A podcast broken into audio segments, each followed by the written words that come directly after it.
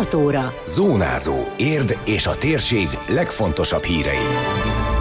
Emlékművet állítana a városvezetés az 1849-es érdi eseményeknek. Március 15-e gyerekszemmel online kiállítás a közösségi oldalon a Szepes rajzpályázatára érkezett alkotásokból, szemétgyűjtés a civil szervezetek közül az Ágaboga folytatta a várostakarítást. Ez a Zónázó, az Érdefem 1013 hírmagazinja. A térség legfontosabb hírei Szabó Beátától. Március 15-e összeköt, ahogy tavaly idén sem volt városi megemlékezés a koronavírus járvány miatt, de a Tája utcai emlékműnél elhelyezték az emlékezés koszorúit, virágait a város vezetői, a frakciók, pártok, intézmények és magánszemélyek. Csőzik László polgármester a koszorúzás után egyebek között arról beszélt, hogy március 15-e gondolata összeköti a közélet valamennyi szereplőjét, hiszen olyan fontos, magasztos eszmékről szól, mint a szabadságvágy vagy az összetartozás, és ez a fiatal, modern Magyarország születésnapja. A szabadságharc érdi eseményeire is kitért, és fontosnak tartaná, hogy ennek emléktáblát is állítsanak. Arra is nagyon büszkék lehetünk mi érdiek, hogy részt vettünk az eseményekben. Hogy csak néhány példát mondjak, Percel Mornak a főhadiszállása néhány héten keresztül itt volt Érden a Pelikán fogadóban, tehát a mai Magyar Földrajzi Múzeum épületében, illetve Pöltenberg Ernő Aradi vértanú is itt állomásozott szintén néhány hónapon keresztül. De ami a legfontosabb, úgy gondolom, és nagyon szeretném, hogyha erről egy külön emléktábla is megemlékezne, ez az 1849. január 3-ai ütközet, Görgei Artur bravúros ütközete, amikor feltartotta a császáriakat és elérte azt, hogy a kormány lényegében el tudta hagyni úgy az akkori Budapestet, hogy később összeszedve magát meg tudta szervezni a rendkívül sikeres és eredményes tavaszi hadjáratot, és ebben úgy gondolom, hogy ennek az érdi ütközetnek nagyon-nagyon fontos szerepe volt. Tehát ezekre szerintem célszerű emlékezni, mint ahogy azokra is, hogy az ott elhunyt katonákat a már említett Pelikán fogadó előtt temették el. 1848-49 a magyar történelem olyan eseménye, amire büszkék lehetünk a világ előtt, és az akkori érdiek hozzátették, amit tudtak, mondta Csőzik László. A polgármester azt szeretné, ha jövő év január 3-ára ki lehetne alakítani az emlékművet egy kis térrel, helyszínként a Budafoki út környékét nevezte meg az érd táblánál. Én úgy gondolom, hogy ha előbb nem, akkor az évfordulóra célszerű lenne ott ezt a helyszínen megcsináltatni, és egy kis terecskét kialakítani, ami ami emlékeztet arra, hogy mi is történt 1849. január 3-án. Érnek viszonylag kevés a történelmi emlékhelye, ugyanakkor számos olyan csata és ütközet is volt itt a város környékén, amelyekről csak beszélünk, de nincsenek olyan helyek, és ezek fontosak az építészetben és a városfejlesztésben is, ahol meg-megállhatunk, visszaemlékezhetünk, esetleg QR kódokkal ellátott olyan padokat tudunk kihelyezni, ahol az érdeklődők el tudják olvasni ennek a történelmi eseménynek a hátterét. Tehát ez úgy gondolom, hogy fontos lenne. A városvezető a járványhelyzetről szólva hozzátette, most az ellenség láthatatlan, amelyel szemben közösen kell fellépni, és meg kell próbálni ezt a néhány kritikus hetet átvészelni. A megemlékezésről összefoglalót találnak az Érdmoston, ahol az Érd környéki ütközetről Görgei Artúr tábornok visszaemlékezését is elolvashatják. Megemlékezés az online térben a Szepes Gyula Művelődési Központ a járványhelyzetben sem mondott le március 15-e méltó megünnepléséről. Mivel a hagyományos ünnepi előadásra nem volt lehetőség, a közösségi oldalon hirdette meg ünnepi műsorát, amelyben Erkel, Petőfi, Vörös Marti és Juhász Gyula művei kaptak szerepet a Múzsák Társulat előadásában.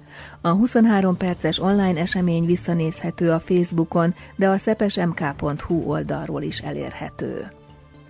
Több mint 130-an rajzoltak a szabadságharcról. A Szepes Gyula Művelődési Központ idén is meghirdette az 1848-49-es forradalom és szabadságharchoz kapcsolódó rajzpályázatát 6 és 18 év közötti diákoknak. Már minden alkotás megtekinthető a március 15-e Gyerekszemmel című online tárlaton a közösségi oldalon, de 50 rajz felkerült a Művelődési Központ kamaratermének falaira is. A téma most is az volt, hogy mit jelent Damocro a szabadság, emellett persze a szabadságharc eseményeinek, történelmi alakjainak bemutatása. Az alsósok, felsősök és középiskolások pályaműveit külön bírálták el. Utóbbiak kevésbé voltak aktívak, mondta el Markoltné Perger Emília művelődés szervező. A résztvevők változatos technikákat alkalmaztak. 134 munka érkezett be, aminek nagyon örültünk, és nekünk most ez jelentette a felüdülést, mert tulajdonképpen minden közművelési tevékenységünk leállt, és a kollégák nevében is mondhatom, hogy nagyon aranyos és tényleg megható rajzok érkeztek, ezért nehéz volt választani. Hát nagyon változatos volt, tényleg a képek mindegyike felkerül a Facebookra, és a Szepes Gyula Művelődési Központ honlapján lesz látható. Tehát az áprilisi kiállítás elmarad, tehát valószínűleg még kint lesznek a képek. Nem tudjuk, hogy mikor nyit a ház, de megpróbáljuk kint tartani, hogy meg tudják nézni a szülők és a hozzátartozók, a gyerekek, az alkotók vagy az érdeklődők. A zsűri főként a különleges, kreatív megoldásokat jutalmazta, az ünnepélyes eredményhirdetés elmaradt a járványhelyzet miatt, a díjakat postán küldik el, tette hozzá a Művelődési Központ munkatársa. Amit mi díjaztunk, az tulajdonképpen a szellemisége, tehát hogy mennyire tükröződik a március 15-e, illetve a gondolatisága, hogyha mondjuk viccesen vagy különleges módon oldották meg. Az első és a külön díjasok között nagyon sok egyedi módon megalkotott kép van, tehát nyomattal, tollal, ceruzával, zsírkrétával, míg újságpapírra festéssel is történt. Minden kategóriában volt első másik, harmadik díj és külön díjasok. Öt külön díjat az ifjúsági önkormányzat fog kiosztani, és kettő külön díjat a Szepes Gyula Művelődési Központ, és a díjak nagy része rajzeszközök, rajzal kapcsolatos dolgok lesznek. A rajzpályázat díjazottjainak névsorát megtalálják az Érdmoston. Nem csupán várostakarítás, példamutatás is. Az elmúlt hétvégén újabb civil szervezet látott neki az általa vállalt területek megtisztításának. Az Ágaboga Nagycsaládosok Érdi Egyesülete két napra elosztva három helyszínen számolta fel az illegális hulladéklerakókat. A Zólyom, az Apánszki és a Kolozsvári utca környékén. Előzetesen 25 család 70 fő részvételét jelezte, végül, mint a szervezet közösségi oldalán írták, 20 család 56 fővel vett részt a szemétszedésen. Sokan gyerekekkel együtt gyűjtötték a hulladékot, a szemétkupacok elszállításában most is az ETH segített. Szívesen vesznek részt ilyen akciókban, nyilatkozta Rába Mónika, az Ágaboga Egyesület tagja, aki a szombati gyűjtést koordinálta. Előzetesen olyan kb. 170-180 köbmétert mértünk föl, de ezek így viszintesen, tehát amikor így föl van kupacolva, ez így jóval többnek látszik, ez nagyon sok. A DTH mindenben, tehát ők mindenben támogatnak. Hát mi nagyon szeretjük az ilyen akciókat, mert igazából példát mutatunk a, gyerekeinknek ezzel, hogy hogyan védjük meg a környezetünket, tehát a szószoros értelmében a környezetünket, és most a fele csapat dolgozik ma, és a másik fele holnap.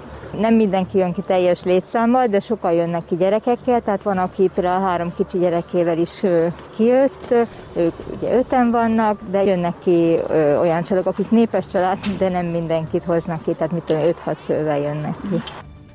A Tisztítsuk meg az országot pályázaton elnyert pénzből tájékoztató táblákat, különböző útakadályokat, valamint vadkamerákat is beszereznek. Utóbbiak remélhetőleg segítenek a szemetelőket lebuktatni, mondta az Ágaboga tagja, hozzátéve évek kellenek, amíg az emberek szemlélete megváltozik. Bízom benne, hogy tehát a kameráknak az a lényege, hogy legalább megtudjuk, hogy kik azok, akik hordják ide. Nem hiszem, hogy ez megfélemlítő lesz, meg fogják ide hordani. Nem tudom, mik lesznek a szankciók, ezt, ebbe én nem ástam bele magam.